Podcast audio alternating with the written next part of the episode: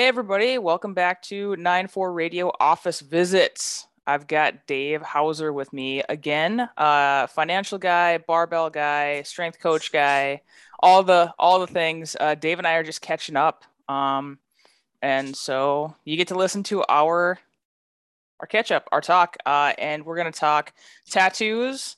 We're gonna talk. Uh, what was the other thing that we we came up with? It was tattoos and something else. We'll get there. We're gonna start. We'll start with tattoos.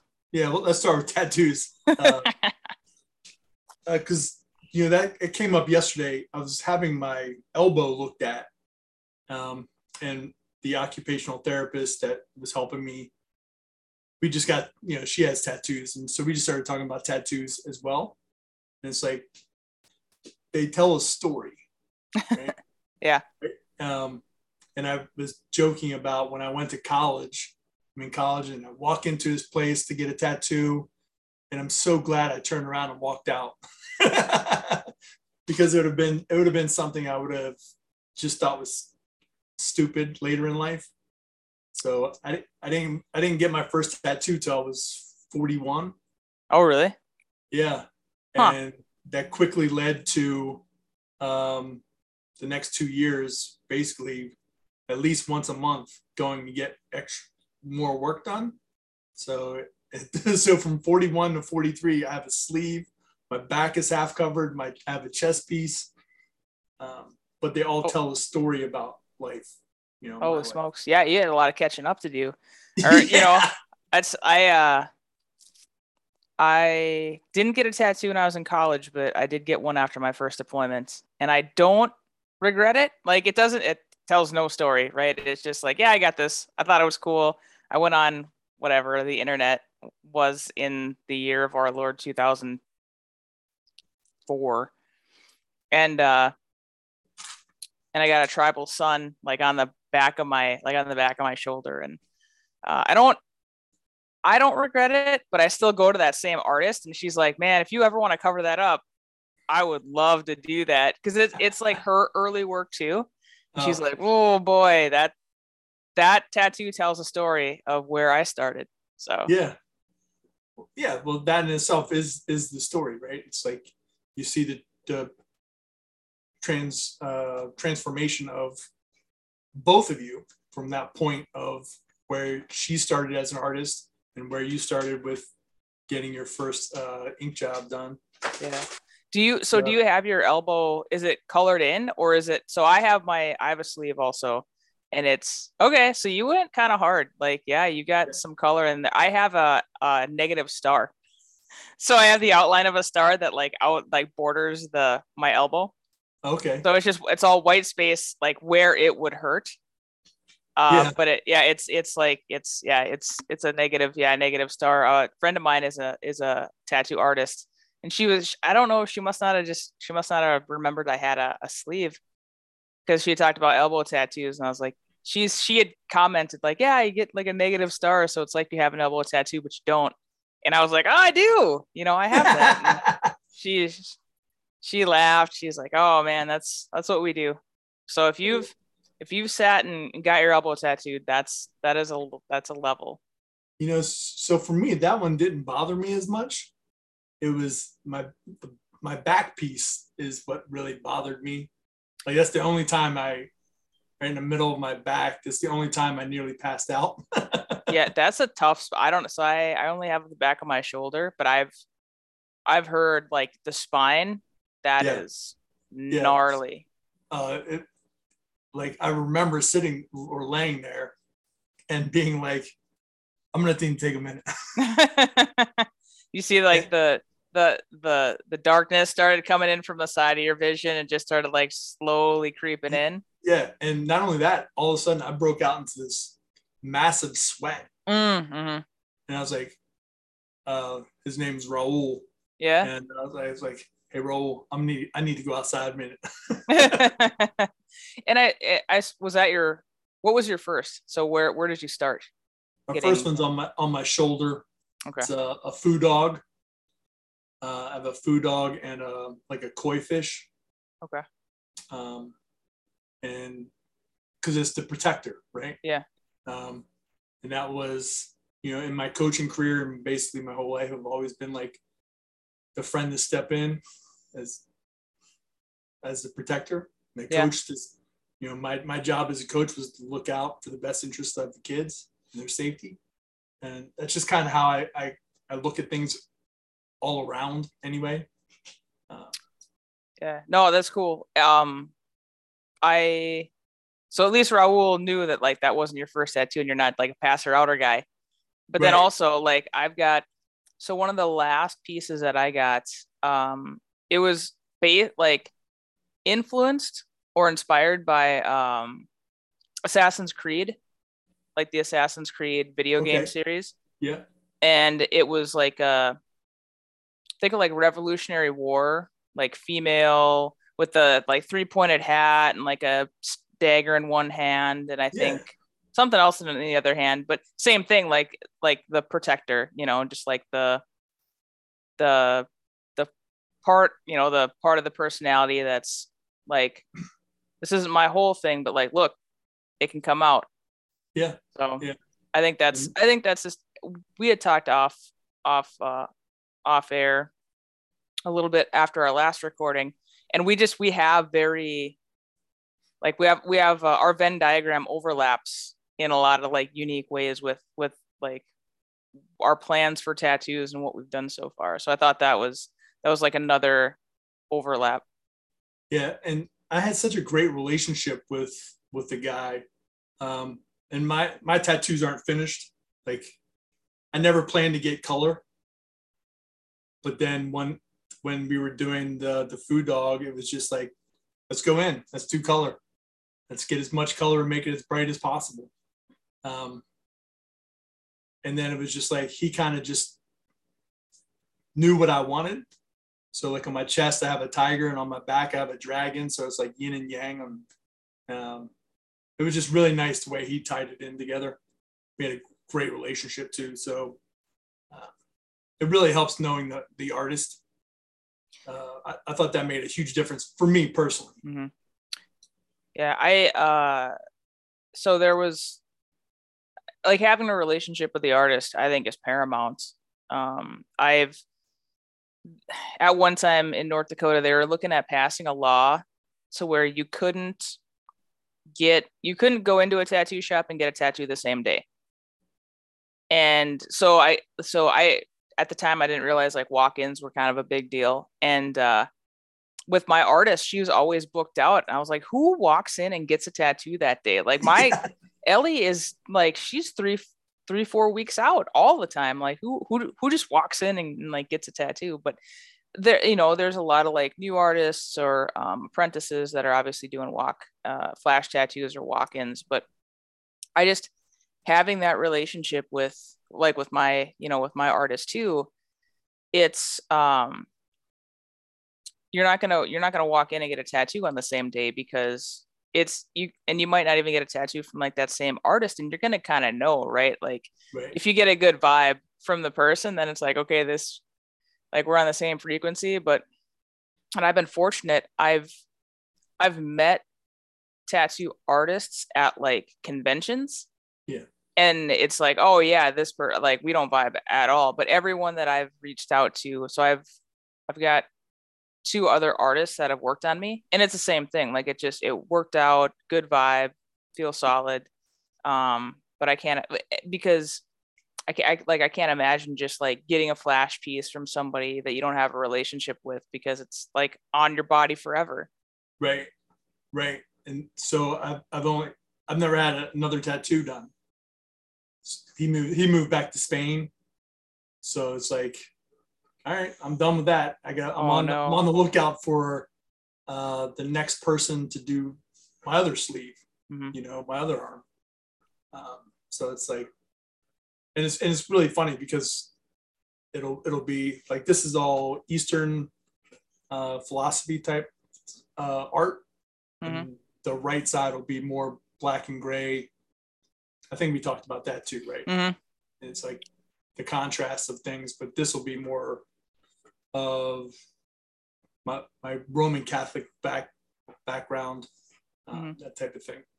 Yeah, I uh, my one side, it's like, it's colored and organic. You know, I have a path and I have um, like a, a tree scene, and um, and then I have I have an empty panel on on my like organic, nat- like colorful side, and then on the on the right side, I it's very it's uh it's very it's black and gray and red.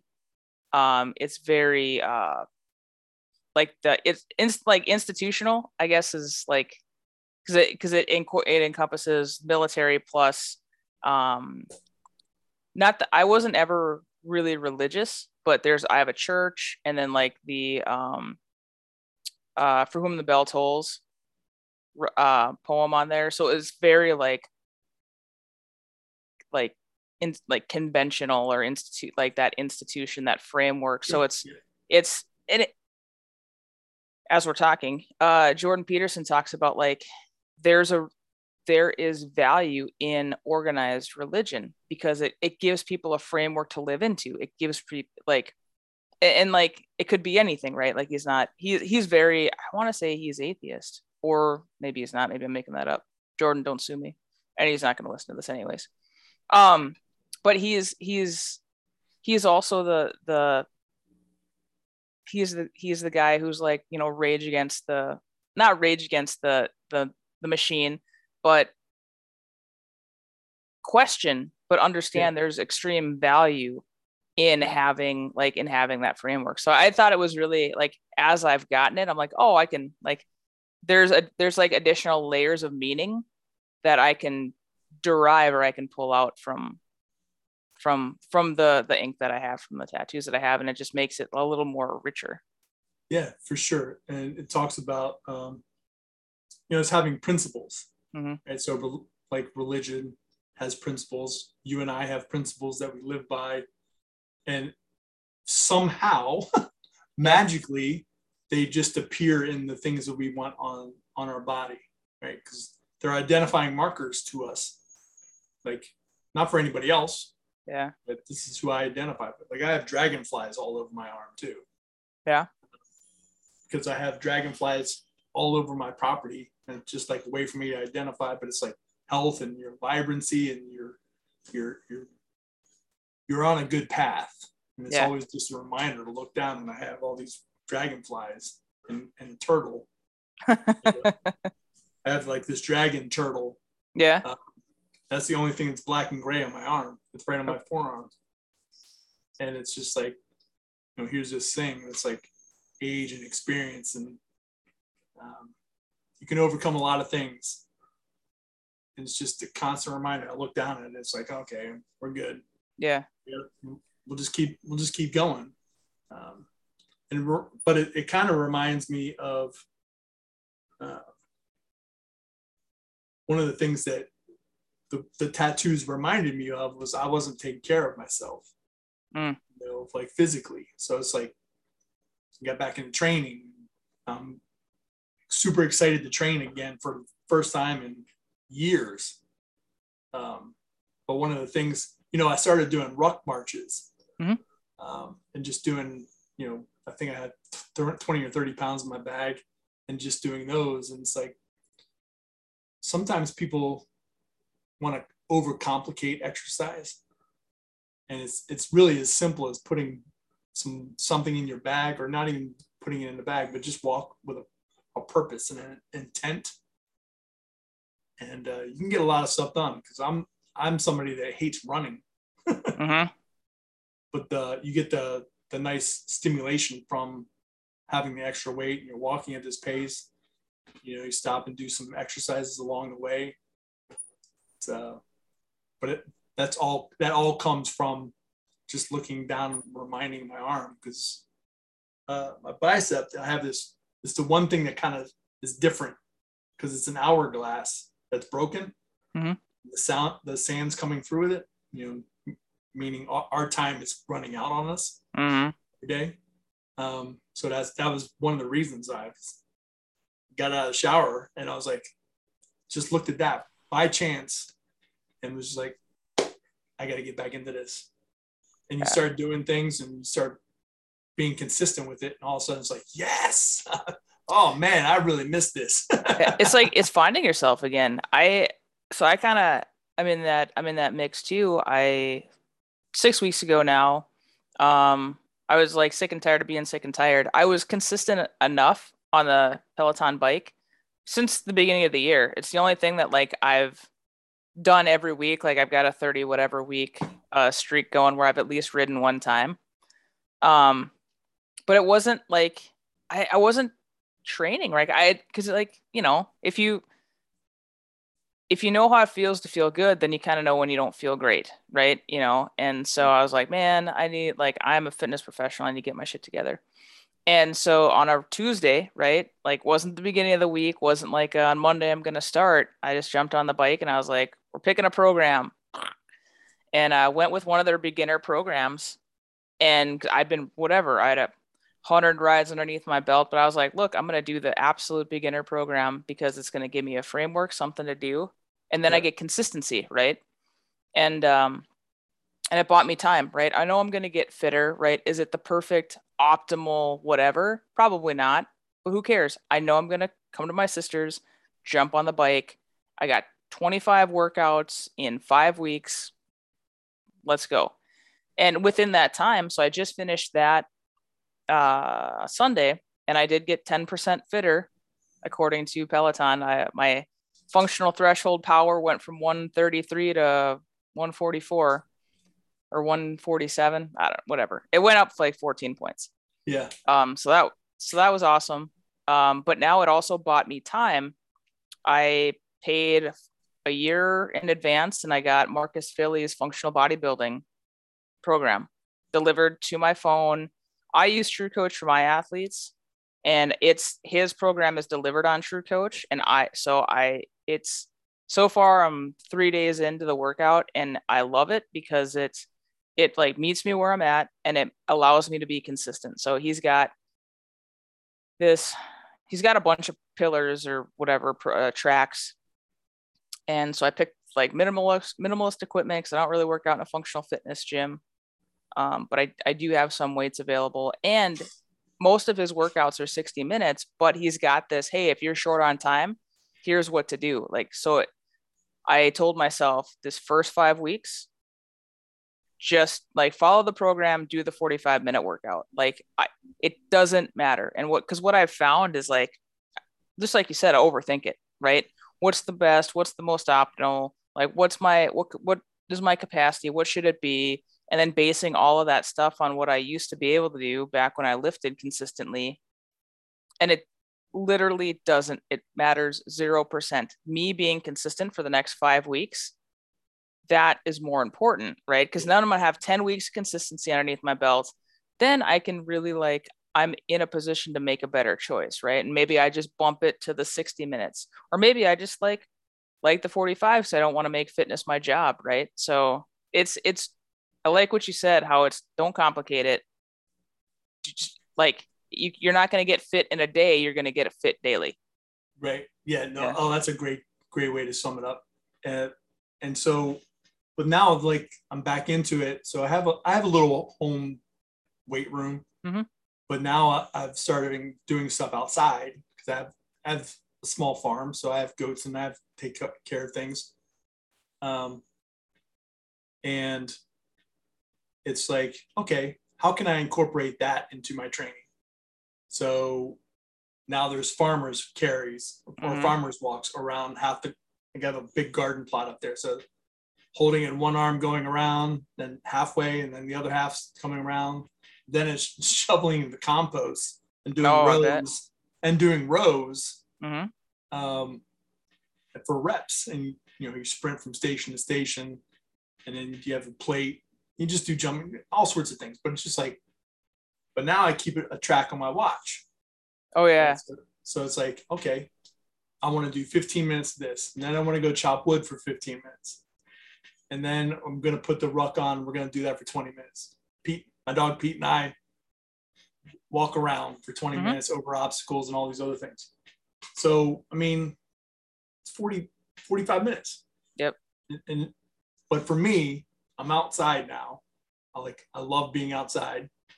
Um, I have my dog, he's doing he's running around. He, he's just being a dog, mm-hmm. you know, but he motivates me because now I, I'm running somebody. Yep. You know, so there's, there is some camaraderie there and building, but it's like, I'm having fun. I'm enjoying it. Um, that made a big difference because going out there one time a week or two times a week, killing yourself, I wasn't enjoying that anymore. No, it's, it's, uh, I, I listened to, uh, to Dan John. He's like a super old school yeah. strength oh, yeah. conditioning guy. And I love Dan John. And he's just got such a common sense approach. He's just like, look, good enough is good enough, right? Good enough consistently is it, it's better than great one or two times in a year, right? You can have fifteen hard workouts in a year, or you can have two hundred pretty okay workouts. If you have two hundred pretty okay workouts, you're going to be in way better shape than the guy that works out fifteen times in a year and goes hard. That, that's right. Yeah. And that's kind of, Dan John was part of the reason, or one of the counterpoint or points behind me setting up the program, how it is. Mm-hmm. It's like, it doesn't have to be right. You get the, you do a hinge, you do some type of squat, do some type of press, just keep it simple. Yep. Do some carry stuff. You know, I don't know, have you read the book, um, The Comfort Crisis? Not yet. I've, I, you're like the third person who's recommended it though, or has brought it up in like conversation. So it's such a good book. It's a, easily the best book I read all year. Really? Um, but it talks about the the challenge and how our our minds and our bodies need that challenge to help us in that survivor mode. Um, and I've just remember going back to my coaching days, my staff, what got us, what made our staff so great was there was a challenge. Every Friday we knew at ten a.m. there was going to be a challenge. We were all going to jump in. Some of us were going to be completed. Some of us weren't. Uh, and the whole department would jump into it. That's how, I mean, that was, it was so unique. Um, but that was something that was missing when I left mm-hmm. coaching. You know, so uh, when I started getting back into training, I'm like, okay, this is what I've been missing. This is what I've been missing. But now I need to go up one more level. Yep. Right. And, and challenge myself a little bit more and just keep building on it. But it would never have happened if it was go and challenge yourself right now. Oh yeah. No. Um, I think Dan called it's the park bench versus the bus bench. So if you sit on a park bench and you sit on a park bench for an hour, you're sitting on a park bench for an hour, right? You're like enjoying the surroundings, whatever. But if you're sitting on a bus bench for an hour, you're like, where in the hell are all these buses at? Right. You know, like it's, it's such a, it's just setting different expectations, right? So he, he's like, you should live most of your life in that park bench mode, right? But there is a ton of value in going in like, hey, I'm going to sit on this bus for fifteen minutes and a bus had better come by, right? That's that setting yourself up for challenges because, I mean, yeah, it, it like I'm working out for longevity. Well, you can do that, but it's going to be real boring, you know, unless you throw in a Spartan race or you throw in a Go Ruck event or you throw in like a Frogman swim or just having something a little bit on the horizon. Like you do that three, four times a year, you're going to meet people yeah. that are like-minded. That's like, so I don't know about you, but that's, that was my, before I started CrossFit, when I was in the guard still, when I was in the military, um, working full time, I got into obstacle course races kind of accidentally. So we, there's a group of us as soldiers always gather after, after training, we were at a bar, friends, you know, friends and like, hey, this other guy brought up this Tough Mudder, right? twelve miles or X amount of obstacles. None of like, I was in my God, early thirties. I was like, yeah, let's do that. Right. Turns out I was the only one that signed up. And this, you know, and so that's, so I was like, well, I'm going to do it. I signed up for it. Right. Um, and I had an incredible experience. Like there's just such a good community in the, the like endurance obstacle type, um, community. There's just like in, um, trail running, anything outdoors where you get muddy and tired and drink beer. Um, it, I, I just, I didn't, ha- I didn't go in with a team. but I found a team on the course, and, and as you're wont to do, right. Um, I'm running my race. And so sometimes people are running, like they pass you, right. Cheer for them. Right. Because ter- like multiple times I would like get, get my second win, and then I would start jogging, and then they would cheer me on. So you're kind of like playing leapfrog with people, yeah. just depending on where they're at in, in like in their pace of the race. And I was like, I need more of this, right? We had to go over twelve foot walls. And back then I, I didn't know anything about getting over a wall. Right. And so there was a bunch of people that helped me over a wall. First thing I did when I went over the wall is I turned around and like tried to help pull somebody else up. Like, and that was just, it was such a cool experience that I, but I, it was nowhere in my real, in my real world. Even being in the military, there's such a, I, like there's, there's not, there's like this, this avoidance, this like avoidance of physicality. And it's like, we got to train the test. You know, I, from my experience, the one, like the soldiers who were of that, like ilk, in that mindset, it was like little, co- little like uh, alcoves of these little groups. It wasn't this, this, like, you think of someone who's in the army and you're like, oh yeah, they're in shape all the time. They always got to run and do pushups. That is not the case, right? You got to get in shape for your physical, for like for your army physical fitness test. And maybe it's changed since I retired, but I doubt it. Um, but it's like, you got to go find your people. Right. And so li- like listening, cause, cause that's, um, that's what I guess that's what I see like in like in your experience, in your talking. We're both in like the training for longevity, but like, man, when I did that Go Ruck event, I didn't know if I was going to finish it, but boy, I feel when I look at that two inch by three inch freaking Velcro patch, I have a lot of pride. Like I just, you can feel it. Right. And it's a stupid, literally it's this stupid patch that means nothing to anybody else. But I look at it and I'm like, man, that was the hardest freaking fourteen hours of my life in the last decade. And I like, I survived it. And it's like, you don't get that anywhere else. So I'm super like excited to hear about just the fact that like you're searching for that kind of stuff. So, and, that, and that's what they talk about in this book, um, and about how it's those events, those types of events that help us as individuals deal with everyday things mm-hmm. at a much higher level, more efficiently than people that come home or go get up, go to work, come home, sit on the couch, watch T V, go to bed, right? There's, there's nothing stressing them. There's no, it's just all comfort for them.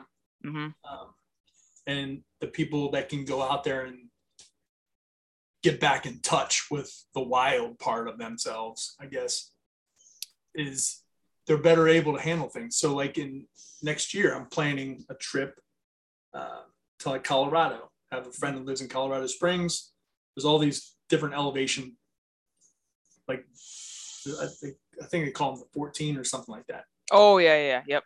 fourteen. Um, so there's, yeah, there's fourteen. Yeah. And there's one of them is you're climbing up these stairs, up this mountain that I was like, I'm going to go do that th- next year. Mm-hmm. Like that's, that's like my challenge. I'm not a cardiovascular person. I, I hate doing it, like I said before, but it's like, oh, I'm going to make, I've made it, a, put it on my calendar. That's what I'm going to go do. So I'm going to start training now for it. Uh, that's awesome. And I, and I just, so that that's like, I want to do two of those, those events like that next year. So that's one. The second one I haven't quite figured out yet. I got the same. So um, two things. One is, um, so I'm looking at doing the, the David Goggins four by four by forty-eight. So you run four miles every four or whatever. You cover four miles in yeah. four hours for forty-eight hours. And I, when I first heard about it, I was like, I think that's the dumbest thing I've ever heard in the world. And for what, to what end? Right. And so it's, I think this is like his, his third or fourth year that it's a, a thing. And another guy I follow, uh, Between the Ears, uh, Bill Anthes. So at CrossFit, um, his wife, it was like a CrossFit H Q level one instructor, uh, Carrie Ann. Um, but he was a, you was a Green Beret for a contract. Uh, so like six years, got out and like wanted to incorporate fitness, but like wants to incorporate like fitness, veteran, mental health. Right. And he went all the way back to, uh, he got his master's in social work just recently. And his Between the Ears program is like designed to make challenges like this. So I don't know if you've also heard of like diesel, diesel days. No. But th- and that that's all on the East Coast. So um, I want to say Motown Fitness is in, I don't think it's in New York, New Jersey. I think it's in New Jersey actually. Um, but like that's his whole training is, is around creating events like this. Right. And then, so him, uh, he was actually an ambassador because uh, to this four by four by forty-eight, and they were raising funds for the, uh, for a nonprofit called Vets, which works with vets um, and psychedelic missions down um, for like helping P T S D and all that. And he talked about his experience down, I want to say they all got together in Texas, and it was put on, it was, it was a big thing he went down to do. And there were ceremonies in between. Um, there was like an indigenous, like the indigenous people, the Native American, there was a presence there. There was a blessing. There was like, it wasn't just throwing yourself against a brick wall because David Goggins is a badass. It was like, this is my, like, this is a, it was a spiritual event. There was a, a very meaningful spiritual component to this physical challenge. Um, there was an option to to do it fasted, and Bill's like, yeah, I mean, yeah, I can miss a whatever. I can I can miss two days of eating. This isn't going to be like the world's right. worst thing in the world, right? So there was like bone broth, and they had like some electrolyte um, stuff that they could they they had access to or whatever. But it, it and it wasn't like pushed on them. It was like, hey, this is available because it's going to be it, it's like it's it's another physical challenge, but it's also like an emotional challenge too. Like, do you need to eat the food? Do you like, or yeah. can you, you know, I just, I think of like the Native American, like sun ceremonies and like sweat lodges. And it's like, those things were, there was such a high spiritual meaning, like these rituals that like turned children into adults. Right. There was, and yeah. I'm sure in the comfort crisis, they talk about that. We don't have any of those, right? No. Like it, we don't have them anymore. And if we can just start, so the four by four by forty-eight, something I'm looking at doing, and I want to say it's like this, um, I want to say it's in the fall, um, but I got to do, I, I'm not super trained, but I can walk four miles in an hour. Then I get to sleep for three hours or whatever. I mean, there's people that have done it literally like not stopped their day, right? There, there was a, there was a guy, and he's like, I wanted to do this challenge in the least, um, like the least invasive manner, because I'm a dad, right? Like I don't want to show my kids that in order to do this challenge, you got to remove yourself from your family, right? Or remove right. yourself from your day to day. So yeah, he's yeah. like, I was whatever. I was just, I was working it in, but I was also, I got up at whatever time I normally get up. I made breakfast. I did this. I did, you know, I just, we do the things you need to do it. And I just incorporated these four mile walks or runs or whatever. Oh, and I, I, yeah. See, I love, I love that. Mm-hmm. Uh, so. There's, there's like this, this meaning, right? Because otherwise, why are we, there's so much of fitness and influencers and just, there's just people doing stupid, it's like stupid human tricks. Right. Right. right? There's like, no. And I look, I did st- stupid shit when I was a kid too. Right. Like, so I, have no shade about that, but there is a level that you can get to, right? And we're both we like we we both seen some things, right? We've been down we've been down roads, and to look back and and to like, wow, if I would have done that with some meaning behind it, that I would have had a way different experience. Um, I look at ath like I look at athletes; they never. Most athletes never get to experience their sport for themselves, right? Right? They ne- it's it's so then you never create a relationship with physical training outside of being told. Like being told what to do, right? So then when you get out of sport, it's so it's you either figure it out or you have like just have a bad taste in your mouth. And that's soldier like soldiering, police officers, uh, fire, like any like E M Ts. It's the same thing. When you leave that occupation that like requires physicality, you either find like find it and get in way better shape than you ever were when you were either yeah. in service or playing, or yeah. you just like the wheels fall off and and you just like become the most unhealthy version of, you know, people just come be the most unhealthy version of, of themselves. And it's super, it's such a, it's, it's such a shitty thing to experience, knowing that that didn't have to happen. Right. Right. Cause we're bo- like, we're both, both of us are just like walking examples of like, you can, the wheels can fall off for a little bit, but guess what? You can always get right back on the track. Yeah. I would see that with athletes, like um, the athletes that I would train, they would, they would come in and do some, they would do everything I asked them to do, but you could tell that it wasn't really something they loved to do. They love playing the sport. They don't like coming in and talking to me and dealing with me. Um, but then once they get out of that, they, like you said, they either let the wheels fall off completely or they find something. It's usually a group that they're a part of. So CrossFit would be one of those types of groups, or hiking groups or things like that. And they would go all in on those things because it's now they're identifying in a different way. Mm-hmm. Um, and they're getting something out of it that they didn't get out of it before. But I'd always get these comments. Hey, Coach Dave, remember that time you used to push your truck around campus? Blah, blah, blah, blah. Ah, we did, we were doing something like that this morning. It's like, okay, well, that's kind of weird that you're doing it, but but I'm glad you're still doing it. Mm-hmm. Uh, and it's, okay. it's it's like incrementally, right? It's just like iterative. There's so, um, even coming out of sport, like there's there is like CrossFit's appeal to me was being on a team again.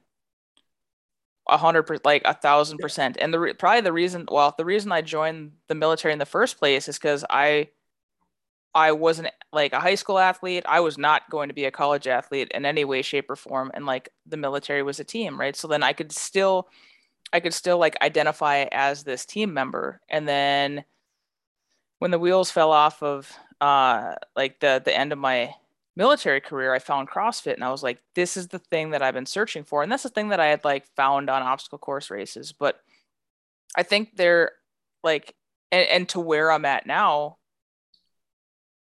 I, none of those steps were perfect, but put all together, it was a perfect path. Sure. Right. So like, um, just the idea of, I want to say, there's some podcaster I, I listen to and they, they talk about deaths. All like the, like people are so afraid of death, but yeah, yeah. deaths happen all the time. Right. So like you think of your identity as just like a human walking around. Right. Um, think of yourself as that, like the identity of, well, I'm, I'm the mom of a newborn, right? I'm the mom of a toddler. So you're not the mom of a newborn anymore. So then like that identity, you actually like, if you don't have any younger kids, like that identity is dead. You're never going to be the mom of a newborn anymore, right? Then you're the mom of a toddler.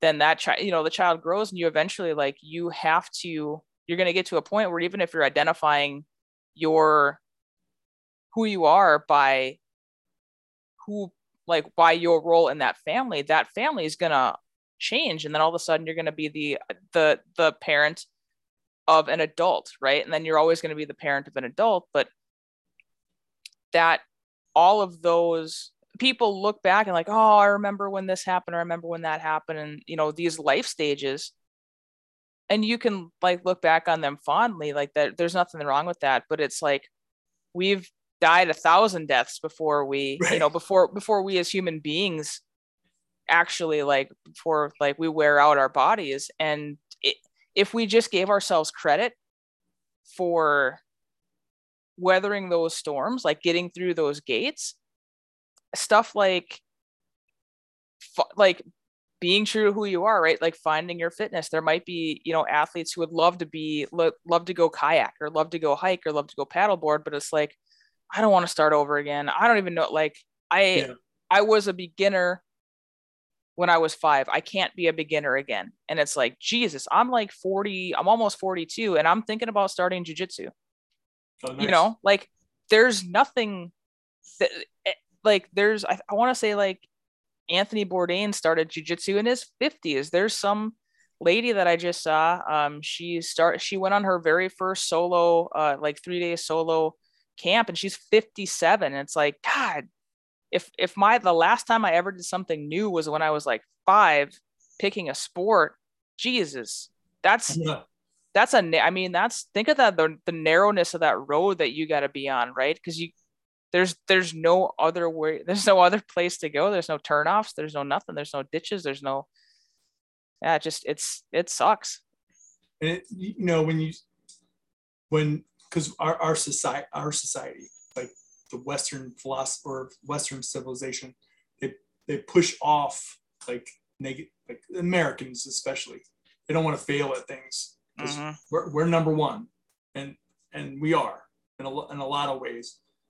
But our outlook on things, like think, thinking about death in other s- societies across the world, they celebrate death, mm-hmm. you know, um, and they, they, they, people are in their homes for nine days, you know, to celebrate. And when people are finally over it, then they bury the person or they cremate them or whatever. It's like people just have this weird thing about either death or f- failing at things. And I'm guilty of the failing part too. I don't, I don't ever want to fail at things.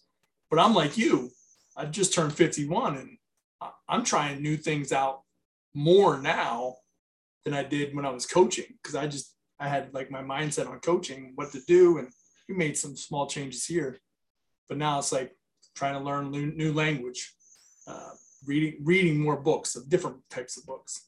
Uh, trying to, I want to, I will be going out to Colorado. I've never done that before. It's something completely different for me, you know? And, so, and I th- yeah, no, go ahead. So it's just, it's just those things. It's like, I'm going, going to go to the White Mountains in New Hampshire. Never been to New Hampshire. Not since I was a little kid. And I've never been to the mountains before, but I have a friend who works at a college up there. Why won't I go out there and, and camp for two days mm-hmm. and then go see him, you know? So it's like, I, I'm totally with you. It's, It it takes like and uh, it takes some dark nights of the soul though to get there, and yeah. I and I think that's um, I had somebody I, I've had somebody comment on just kind of my presence, you know, in in general, and and it was in it was in circumstances or like at events that that was probably a difficult thing for them to bring up because it wasn't like this appropriate time to you know it. Like it was just in the middle of, of something else. It's like your presence is just like everything's gonna like everything's gonna work out. Like everything's gonna be gonna be okay. And I was like, yeah, that's that took a lot of dark nights of the soul where things weren't okay, right? Where like things weren't um they didn't feel good, right? And you have to find yourself, right? Those like Um, that, you know, the, the, uh, Luke Skywalker story, right? Like that there's some shit you have to go through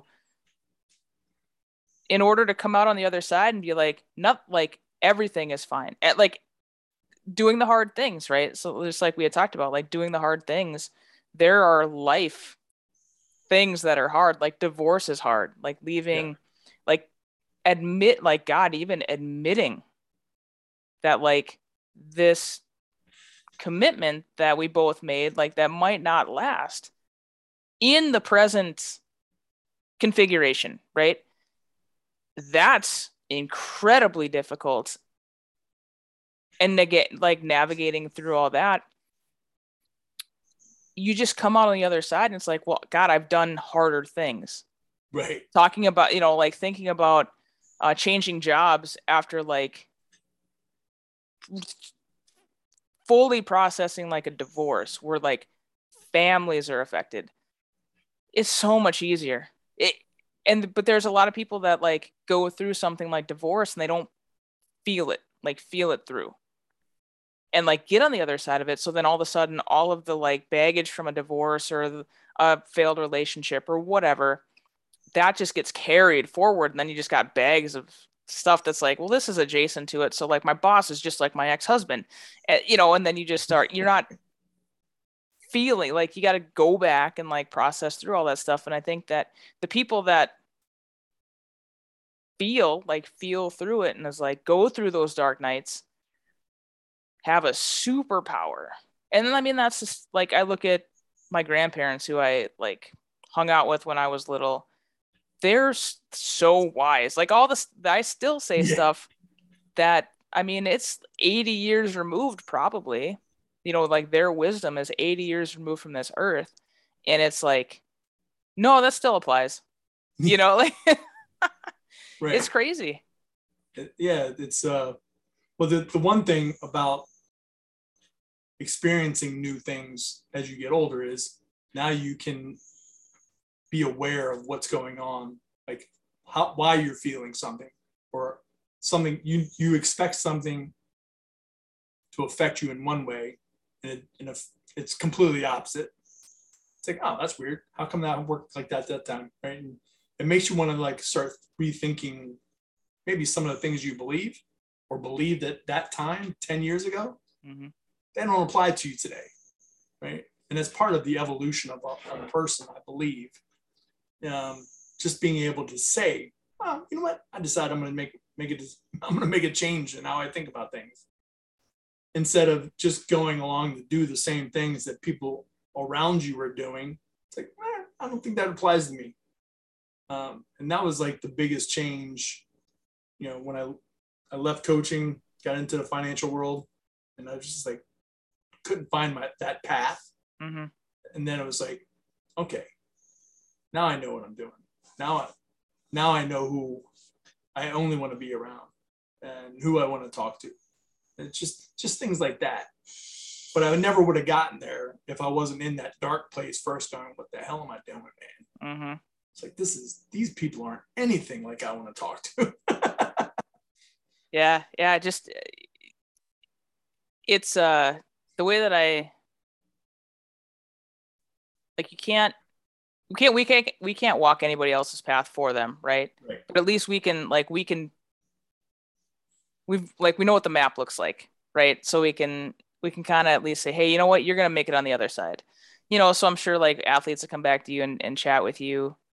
That's the same thing I do with my clients. Um, it's, and just like people I talk to, right. So like, not even if I just, I don't know, meet somebody through a friend or whatever. And it's, it's,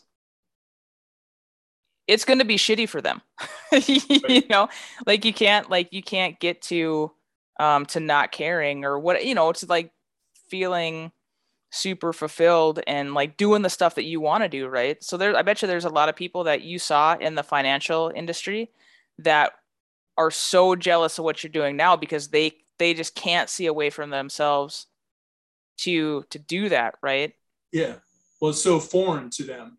Mm-hmm. It's like, this guy doesn't wear a suit and tie every day. You know, he talks, he talks differently. He, I don't, I don't know how he's being successful like that. It's like, yeah. Because I'm talking to the people I want to talk to.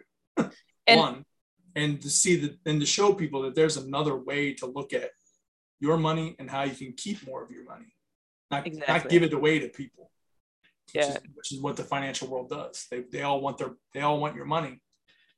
Uh, they want, they want to control your money. And my thinking is you, Sarah, are the best person to decide what should do, what you should do to your money, you know, and how, how do you want it to work for you? Not me. My, yeah. I'm, I'm the coach. I help you assess the situation, tell you what's available. This is what happens. This is what these things do. This is all the, how the, these tools work, right? And the tools would be your position players or whatever. Mm-hmm. Now we want to come up with a plan to get you the be- most benefits possible for you. Yeah, no, it's such a novel idea.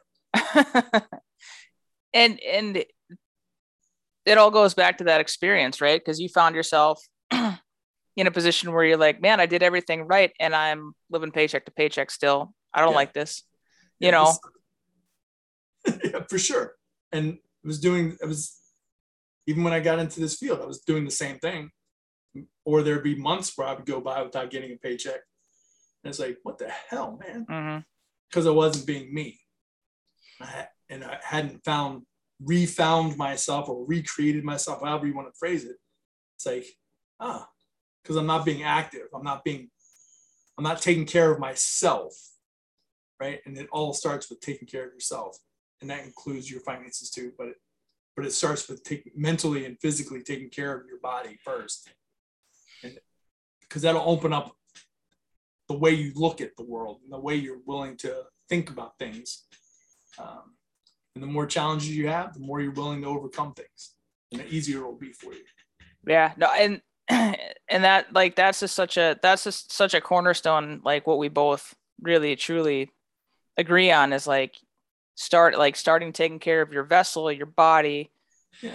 Makes it's it's there's no different than taking care of your finances. There's no difference taking care of like your emotional state if you're taking care of your body. Like that's that's the first easiest, and then everything else is like it's it's more available, right? You you prove to yourself that like you prove to yourself that you matter, right, by doing the daily stuff. And then you just want to continue to prove that. So then that's, that's how you, that's how you start getting healthy in every other spot. So, yeah. um, yeah, no, I, no, go ahead. So it's just like, it, I talk about principles all the time, and the print, a principle applies to all aspects of your life. Like we were talking about your grandparents. It's like what they say eighty years ago is still true today because it's a principle. And it will apply to any aspect of your life, from your relationships to your fitness level to your what you eat. It'll, all those principles, the same principle applies to all those things in some way. And that's really what we want to think about when we're like, it's not just about money. It's about taking care of your money so you can enjoy, or it's uh, taking care of yourself so you can enjoy your, yourself and your money. Mm-hmm. You know, you can do these things. You can have these challenges. You can have an adventure, you know. But they're based on principles, uh, yeah. And it starts with the principle. First principle is take care of yourself. Yeah, no, I love that. And uh, one, like we're bumping up on time, but like just the idea of like what we do is we take care of ourselves, right? Like that's just that's just a that's just the thing, right? That's the first thing is just taking care of yourself. Yeah. But uh, I had an awesome talk. I don't know. We started with tattoos. We moved into the comfort crisis and like challenges. Yeah. I get off on a tangent. Sorry. No, it's all good. Yeah. Ended up, ended up in finance, but um, did you, so I saw that you may have started a podcast. I wanted to touch on that before we yeah. bounced so, or still working on that. Okay. Um, I have a couple episodes. I just haven't aired it yet. Oh, um, you got to hit the publish button. I know. I'm, I'm I, I want to get like at least twenty already done. So I can just kind of put them on this loop. Um, so I'm, I'm close. I have fifteen. Holy so. smokes. Well, yeah, you're down the road. Yeah. Uh, but yeah, so I will at least have you on, like, I at least want to make you a regular guest on this, on this one. So I won't try to overlap content too much, but, uh, we just uh, like, I think we I just overlap, overlap a ton. Yeah. The, the more, the more we can get, uh, our conversations out there, I think the better. Cool. Yeah, no, I love it. And hopefully our listeners love it. And if they don't love it, then we loved it, so that's all that matters. Yeah, that's right. That's right. Cool. Uh, cool, Dave. Well, um, thanks, Sarah. Yeah, we'll catch you next time. All right. Thank you.